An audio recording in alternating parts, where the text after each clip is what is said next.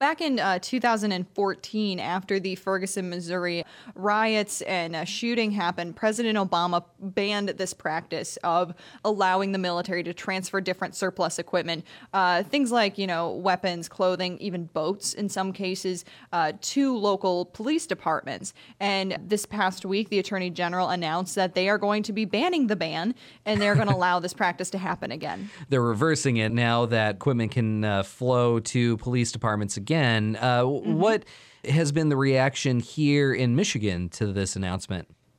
Well, it's been an interesting reaction from uh, from law enforcement on this one. One of the things is they're kind of frustrated with how this uh, practice is being portrayed. Uh, a lot of uh, newspapers tend to focus on you know the big ticket items that police departments could get, uh, including uh, grenade launchers and bayonets. And I spoke to the executive director of the Michigan Association of Chiefs of Police, Robert Stevenson, and this was his reaction to that. They talked about police departments that had bayonets, and I thought to myself, I when I was a police chief, I could I could never see anything that we would have bayonets, not in this day and age. Let's face it. When have you ever seen a modern day police department running around with bayonets? Well, that's that's an interesting image right there.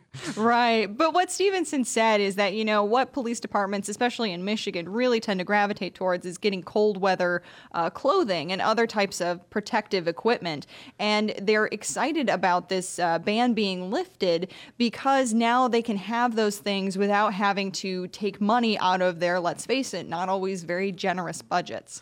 And of course, this has been something very controversial even here locally. Yes. We have some mm-hmm. sheriffs in Metro Detroit that are sort of known for their paramilitary equipment. What is the reaction from groups that maybe oppose this practice of allowing military equipment to go to police departments? Groups like the ACLU are concerned eh, with exactly what you said that paramilitary aggressive policing image and that stance. And they're concerned that if you start, you know, freely giving the police departments this type of equipment, then we're going to revert back to, you know, that sort of aggressive policing, you know, that, that if you give it to them, they're going to use it and they're going to use it a lot.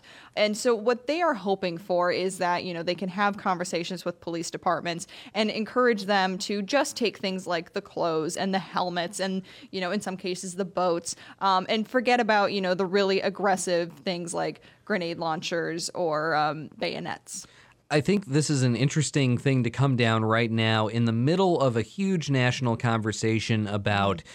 This crossroads that the entire criminal justice system is sort of facing right now. Absolutely. I mean, it seems like we have really gotten to the point where are we going to go towards this paramilitary, really aggressive policing, or are we going to follow this other trend that has been happening, which is community policing?